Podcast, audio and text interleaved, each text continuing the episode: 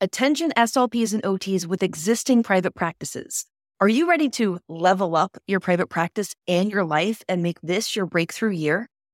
If so, join us for Make More in 2024, a free training offered on Thursday, March 21st at 8 p.m. Eastern to discover how to shift from clinician to CEO. During the training, we'll talk about the importance of maximizing your income, adding revenue streams, setting up systems, and more so that you can ultimately work smarter and build a successful, sustainable, and sellable business. To sign up, just visit growyourprivatepractice.com backslash training. Don't miss the chance to learn how to effectively navigate the growth phase of the private practice journey. See you on the training. Welcome to this episode of the Private Practice Success Stories podcast. I cannot wait to introduce you to Elan Hutchinson. Elan grew up in the Bahamas and came to the US to go to college and graduate school at Howard University. And after working in schools and also another private practice, she decided to start a private practice of her own. Now, she's in demand. Her private practice could be growing, but she's decided to keep it on the smaller side so that she can spend more time with her 13 month old son. One of the things that came up in this interview that I think is really important for us to talk about is her feeling that there's not enough attention to the fact that SLPs who are born outside of the US can have successful private practices.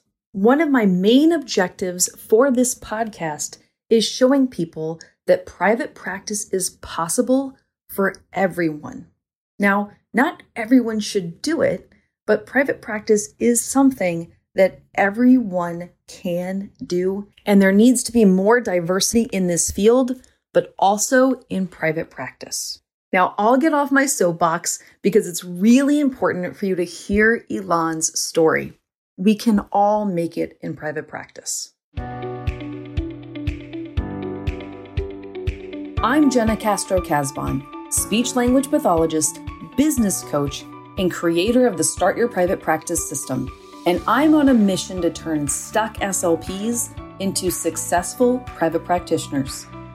If you're tired of dealing with high productivity requirements, high caseload sizes, and low pay, it's time to take control of your professional, personal, and financial life and finally get the freedom, flexibility, and financial abundance that you deserve by working with private clients in your own practice. Join me here each week as I share tips, best practices, and inspirational interviews on the Private Practice Success Stories podcast.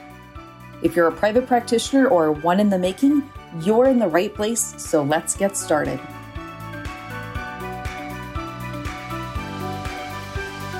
So, before we dive in, can you please share your name, your location, and the name of your private practice? My name is Elan Hutchison. I currently live in Charleston, South Carolina, and the name of my private practice is The Speech Toolbox LLC. And you're also on Instagram as Nale Jolie, which is Nale is my first name spelled backwards, and it's my middle name. So Nale Jolie. Perfect. Do you have a second Instagram account too? Yes. Um, my business Instagram account is the Speech Toolbox. So mm-hmm. we'll say that again at the end. But listeners, I always like to to tell people where to find the guest in case they want to follow you or send you a message or whatever. Okay. Let's talk about your early life as a speech pathologist. Tell us about what your early career was like in the field. Okay, yeah, perfect. I was fortunate enough to get a scholarship to go to undergrad, you know, in the States is what we call it, growing up in the Bahamas. I got a four year scholarship to Elmira College and I went to grad school at Howard University. Definitely like a, a shock because I was kind of fresh off the boat, not really well versed in the world around me. Graduating was a challenge because I was a, how can I say, I was on what was called an OPT. So I only had one year that I could have worked for and trying to find somebody who would employ me as an OPT student was definitely a challenge in itself. But fortunately, I got a job in Virginia, the country part of Virginia. Let me just say that. Let me just say that. Making a ton of money but it just didn't kind of line up. But like I say, very naive, very eager to learn, though, uh, very excited. And then as time progressed, I found myself becoming very content and almost mediocre. Yeah, that was kind of my first start in the transition in my earlier years. Okay. Mm-hmm. So you're in Virginia making some money. Was it like a travel company or something you work with? Yeah, it was like a contract company. Contract company. Okay. Ah. But you were kind of feeling like, eh, I don't really know about this. So right. what happened next? Okay. So I'm in Virginia. I'm trying to figure out my next step because I only had maybe like a month or two left. Fortunately, I was able to get a job in a school in Atlanta. Oh my gosh. Working at this school in Atlanta was an amazing experience. It was very cultured, it was very diverse. I had never had such a, a large case. So I think I had maybe like 65 kids or young adults because this was a high school. Uh, but that's where I really kind of started to really dive into like continuing education, learning more about the field. I had a lot of teenagers on my caseload who had difficulty reading. And that really like kind of caught me off guard. And a number of them were undocumented immigrants. So we kind of were able to connect in a way that it was like, oh, wow, okay, I can really use kind of who I am and my profession to correlate in a sense. Well, and that probably really gave you a sense of just feeling like you could really help them and understand them on a deeper level, not just that you were, you know, helping them, you know, with reading and whatnot, but that you were really probably helping them on a much deeper level and having that feeling of of understanding. Yeah, exactly. A hundred percent. I remember like I had one kid um who wanted to get his driver's license. And he came back to me and he was like, Missy Lan, I can't get a driver's license. And I was like, why? You know, like what's going on? I think we were working on like independence or I can't remember the exact goal. He was like, it's like, but I'm undocumented. And literally he sat in that office and cried. And I kind of like cried with, you know, it was, it, and that's why I think that sometimes like the profession, I didn't realize how much of a counselor in a sense. You know, I felt like sometimes when they come in the classroom, it would be kind of a outpour of frustration in the classroom, whether it's like dealing with processing issues or feel like they aren't going to be able to graduate and so forth. So, yeah. And you loved the experience, it sounds like in Atlanta, right? At yeah. the school. And mm-hmm. so, is that around the time when you started thinking about private practice, or did that come later? Okay. So, this is such an embarrassing thing for me to talk about, but I think it's so instrumental for me to admit and talk about openly. I had moved to Charleston, met my husband, moved to Charleston, had taken a position as a part time speech therapist with this lady who was exceptionally bright. I've never met a therapist, you know, as well versed, as well rounded, very knowledgeable long story short, at that time I was very mediocre. I was like, oh, I'll just do, you know, the bare minimum in a session, maybe a little game. Just did not care at that point, or not as invested as I should have been. And basically, she pulled me to office one day and she was like, you know, either we're going to go this road or we're going to go that road. And I remember just sitting in there and feeling like, hold up, wait, what's happening? Like I've never not been the star player or not been a model student.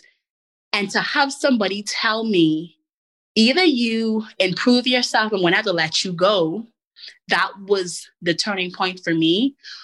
And I emailed her after our meeting and I said, okay, thank you for everything that you have been able to, you know, provide me with.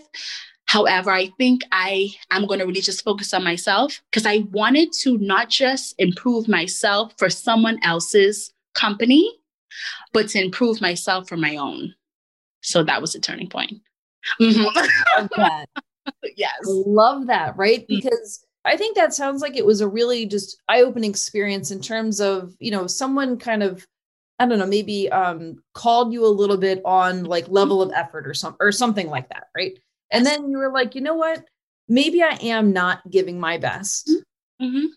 Yeah. But, and, and sometimes we have to admit that, right? There are plenty of times in all of our lives where we are maybe not giving our best attention or skill or drive or whatever but we do get to make a choice right to to change things right so it sounds like this was the crossroads where you decided to change things so what yes. happened next what happened next is i imitated her you know i kind of remembered that she would attend a lot of different trainings within a certain area so i remember really reflecting and being mindful of okay what areas did i need to improve on for example, my documentation was okay, but it could have been better.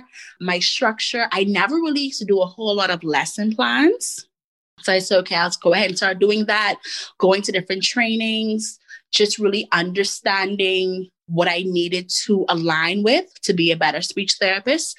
And then from there, I think I think that whole process was maybe about a year, a full year. Then in 2000, the end of 2017 was when I said, okay, I'll go ahead and start a private practice, maybe just take on like five kiddos or so forth.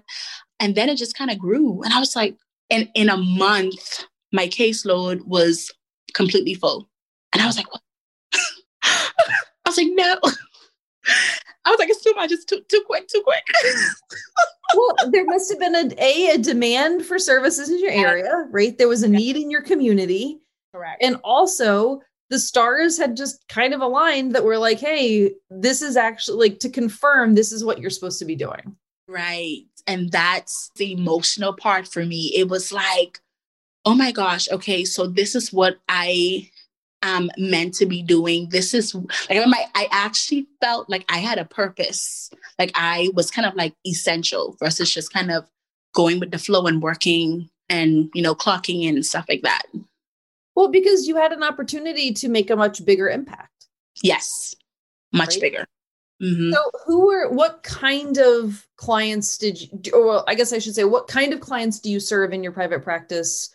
Like then, now, so at the very beginning, it was a lot of kind of like 11. I think the youngest kiddo I had was about 11 months to three years old. A lot of BabyNet, um, kids through the BabyNet program. And then as I started to kind of grow and evolve, it became more of adults in a, what's it called? Like a adult daycare. Mm-hmm. So I have a really big caseload of adult daycare, of individuals in adult daycare working on different things, whether it's social skills, that's a big area. I did not realize kind of the extent that social impairments can kind of go to, but that's kind of a big area. Uh, re, what's the word I'm looking for? I can't think of it. Reintegration. Yes. Yeah. Uh, society, um, traumatic brain injuries, and the biggest population I have is kids and adults with autism. Nice. Mm-hmm. So it sounds like you're able to serve like a pretty like wide both variety of types of clients and then also ages too. Yes. But after I had my son, who is now 13 months, I realized that I couldn't, I could I couldn't do the babies anymore. Not because like I love them, you know, it was just very challenging for me to really give them what they needed and also come home and, you know, do homeschooling with my son or whatever it may be. Yes. Well, I think that's so true, right? Sometimes because I I have kids too, and so when you all of a sudden are kind of working with kids, and then you have your own kids, sometimes it is kind of challenging to, you know, to make sure you have the energy mm-hmm. for your mm-hmm. own children after spending an entire day or t- week, whatever, with the energy with other kids. Correct. Yes, that's exactly how it felt. Exactly, and I think especially like being a new mom I was like, oh my gosh, parenting is 10 times harder than I thought it would have been. so, yeah, I was like, yeah, I'm going to stick with the adults for a little bit because I know I could have given them, you know, my undivided attention. It was a little bit different sometimes working with adults, but also that's kind of what my experience was in for the most part. Mm-hmm. Well, and you, you, that also highlights one of the great things about private practice is that you can make those kind of choices. Flexibility. Oh my gosh, yes. Well, flexibility, like in terms of who you serve, in terms of hours, in terms of, I mean, all the things really. Right. A hundred percent. Yeah. And I, I think like sometimes like that was like that, that realization and freedom. I was like, oh, okay, I can, you know, do this. Or one thing that I appreciated is that knowing if I'm not really good in a particular area, I can kind of refer this client out to maybe someone else. So I think it's a little bit better with treating a particular impairment. So I think that in itself was like, oh, okay, realizing that I had the ability and power to do that. Well, because you want to serve the kind of clients that you enjoy working with, that you do your best work with, right? Yes. A, a client that you're going to feel like so so about, or or maybe mm-hmm. not be able to do your your best work with. Maybe they would do better with you know another clinician, but then hopefully you're getting some networking and whatnot, so that you know sometimes other clinicians might refer people to you yeah. that like you will work better with than they would. Mm-hmm. Yeah, and that's exactly what happened like a hundred percent. It became kind of like a referral thing, like, oh, Elan, I know you're really good with this. And I'd be like, oh, well, John, I know you're really good with this, but this, you mind taking on this person? So yes, a hundred percent. I get that. I think that's super important. Yeah. So, what does the future of your private practice look like? You know, I know that now is a tricky time with coronavirus and everything, but in general, what are you in the process of either like building or what do you what do you want your life to be like with your private practice?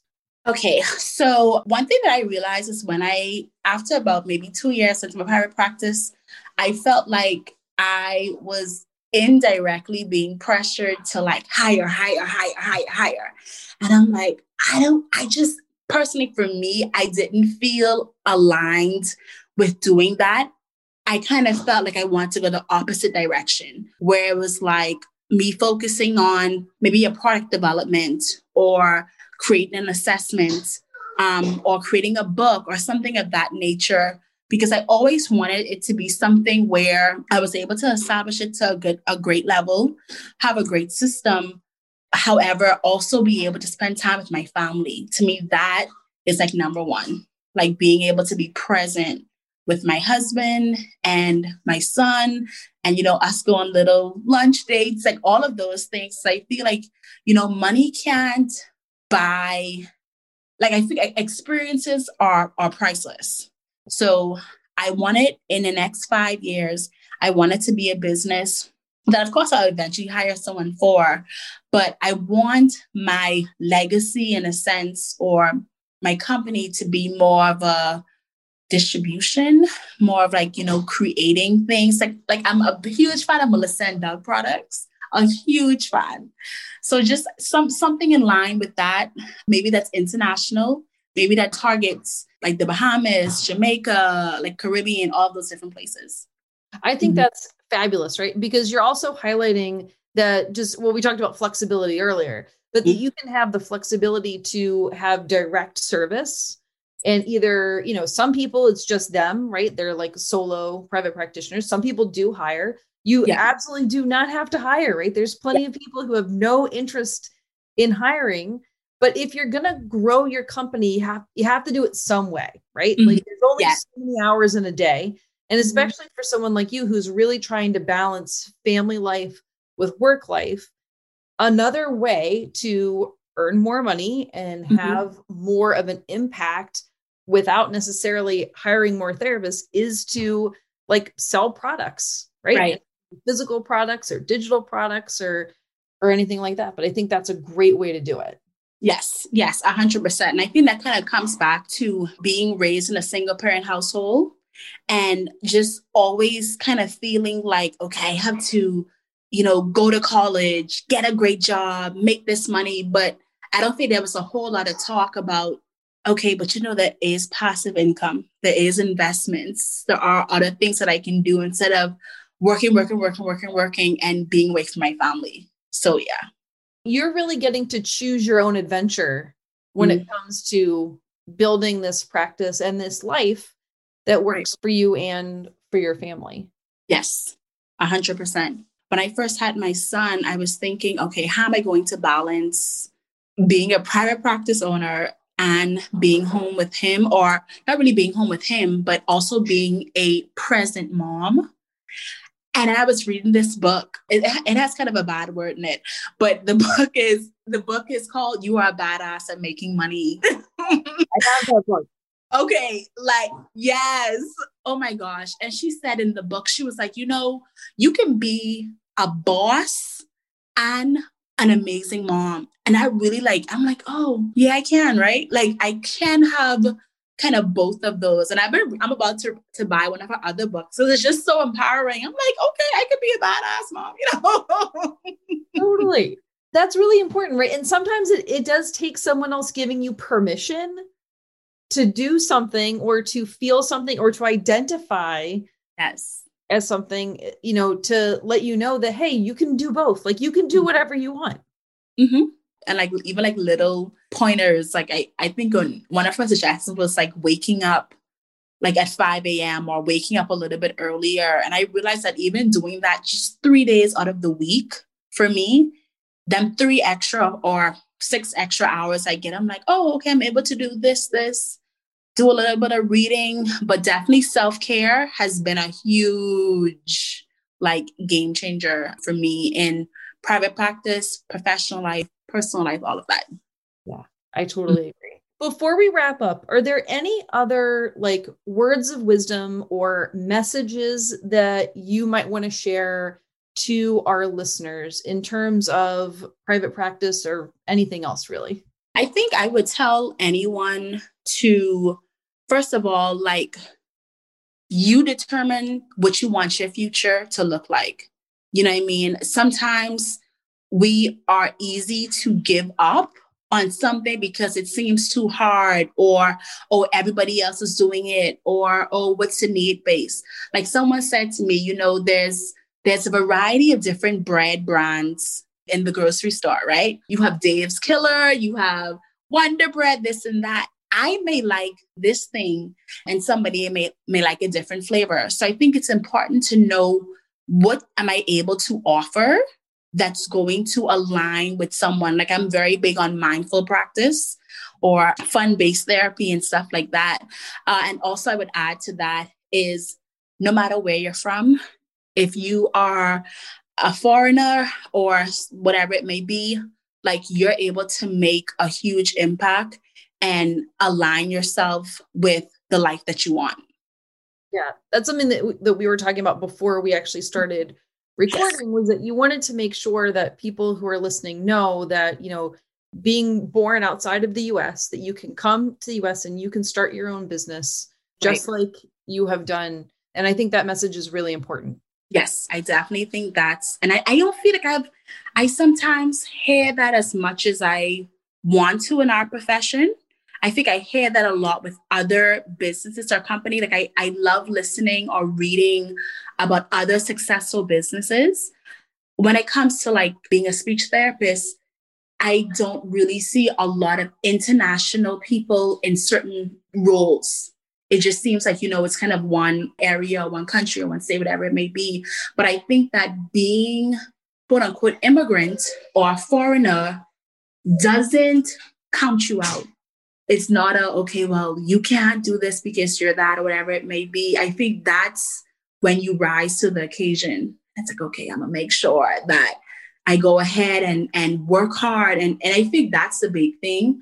I remember when i was younger i would say you know i'm gonna just pray about it. And you know praying is good of course no god god is good. I just also think that you have to you have to put in that work. You know it's necessary. So yeah. Well, and I think that that's just a really important message about about picking a goal and then mm-hmm. just deciding I'm going to work toward that goal, right? And you know, people can have different circumstances and they can either choose to let those circumstances make them question or stop them or whatever or you can say, "You know what? Doesn't matter. I've got a goal and I'm going to make it happen."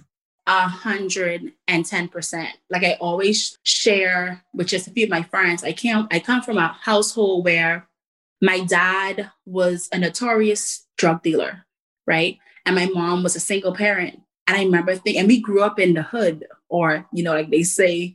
And I remember thinking, okay, like, am I going to be able to be one of those people who are able to go away to school, who was able to, and my, my biggest thing was once I was able to purchase a house, I feel like I would have made it, you know? And once I was able to do it, I felt like, okay, well, I'm living my dream, not the American dream, but you know, my dream of being able to have security. Like a house always meant security for me, always. Not even a million dollars. Just once I have a house, I feel security. But I definitely think like that's just something that in general, it's not how how can I say? I'm trying to I'm trying to put together the words. Sometimes like, we don't realize how much our upbringing or our backgrounds really do shape the things that we want or the things that we end up doing. Yeah. I think that that's a really important message and and thank you for reminding, you know, me and the listeners that this isn't talked about enough within our profession. There is really that kind of people talk about the American dream, you know, come to the US and start a business and whatever. But there does need to be more attention in the field of speech language pathology about diversity in general, but mm-hmm. also in terms of of starting businesses, right? Not just coming into the profession. Obviously, we again we need more diversity and we need more ASHA to do more for that. And we as clinicians can be doing more for that too. But I think we also need to be making sure that people know that you can start your own private practice in your own company as a minority SLP. Yes, a hundred and thank you for that's that's what I was looking for minority. yes, yeah, yeah, yeah, a hundred percent, a hundred percent. And I and I hope to really see that even more because I I think that a lot of times like you know I know even when I was in in grad school I think I was fortunate enough to go to uh, HBCU you know, and get that experience there. My undergrad was a much different experience, but I'm grateful that I got the experience of both. But I hope to see more diversity, you know, as time progresses. Yeah. That's why I also like to highlight lots of different voices on this podcast, right? The whole point is to show people what is possible. Listeners, I'm I'm not always as transparent about this as I need to be. But the point of the podcast, the sole point of this podcast, is to show you what is possible. And tonight you have learned a wonderful story of what has been possible for Elan. And I'm just so excited to hear, you know, what you've been able to do. And I look forward to seeing what comes next in your next chapters for your practice and for your life with your family. Oh, thank you so much. And thank you for having me. Like this has been almost like a little dream. Like, oh my gosh, I'm gonna be in a podcast with an independent clinician, you know. So thank you. And thank you for allowing people like me to voice our opinions and you know to share our backgrounds and our stories. It's, it's definitely greatly appreciated. Absolutely. So tell people again one more time where they can connect with you on Instagram. Oh, I am at Nale, N A L E, Jolie, or at the Speech Toolbox on Instagram. Fabulous. So follow her, maybe send her a DM and say, "Hey, I heard you on the podcast." And what your your biggest takeaway was. But again, thank you for your time, for sharing your story and your insights, and just being an inspiration to all SLPs who are trying to figure out how to start a private practice and also have that balance with your family. So thank you mm-hmm. so much because that's really, really important too. Thank you. I appreciate it. So, how much do you love Elan? I loved her energy. I loved just her story, right? She grew up in a difficult situation, as she shared, and she has been able to take control over her situation and really thrive in private practice. She shared some wonderful lessons in terms of, you know, the time when she was working and she wasn't like kind of maybe, you know, she admitted she wasn't giving her best effort. And sometimes that happens, right? Sometimes we are in a job or in a position where we're we're kind of just getting by. And one of the reasons why that happens is because we aren't inspired by the work that we're doing. And a lot of times people start not being as inspired by the work they are doing for others. And then when they start their own private practice, they are re inspired to do the work for themselves and for their own clients. So if this is something that you want to do, if you want to start a private practice just like Elan did, then head over to startyourprivatepractice.com backslash webinar and sign up for my free training where I go through the ins and outs of starting a private practice. I lay out the steps so that you will know exactly what the process is for getting started. And then you can grow into a more established private practitioner like Elan. Remember, private practice is for everyone, right? Everyone can do it. Now, you know, skill set wise, you know, not everyone can have a private practice, right? Like there are, you know, different things about it that some people like and some people don't like. But this is just my friendly reminder that if you're listening and you're not sure if you can be successful in private practice, well, you can if you have the right information and the right tools in order to be successful. So your first step to figuring that out is to go watch this free training. It lasts about an hour and you can watch it over at startyourprivatepractice.com backslash webinar. As always, thank you for joining us and we will see you next week with another private practice success story. I decided to invest in the Start Your Private Practice program because I honestly had no idea where to start. and I just didn't really have the confidence or the know how to be able to do that. So it was really nice to have a system that was all set up for me. I didn't have to reinvent the wheel or start from scratch, it was all there for me. And I was able to land a client within about the first week and a half of me going public with my private practice. So now I have 12 clients. It is such an invigorating and amazing experience. If you want help to start your speech therapy private practice, then head on over to startyourprivatepractice.com backslash waitlist so that you will be notified as soon as we reopen the doors to the Start Your Private Practice system. Again, that's startyourprivatepractice.com backslash waitlist. I cannot wait to help you start your private practice. Well, this episode might be over, but we don't have to say goodbye. Head on over to independentclinician.com for resources that will help you at each stage of your private practice journey. If you're on Instagram, let's connect. Follow me and send me a DM. I'm at Independent Clinician. And if you're on Facebook, make sure that you join the SLP and OT Private Practice Beginners Facebook group. All right, off to help more regular SLPs and OTs become successful private practitioners. Let me know if I can help you too.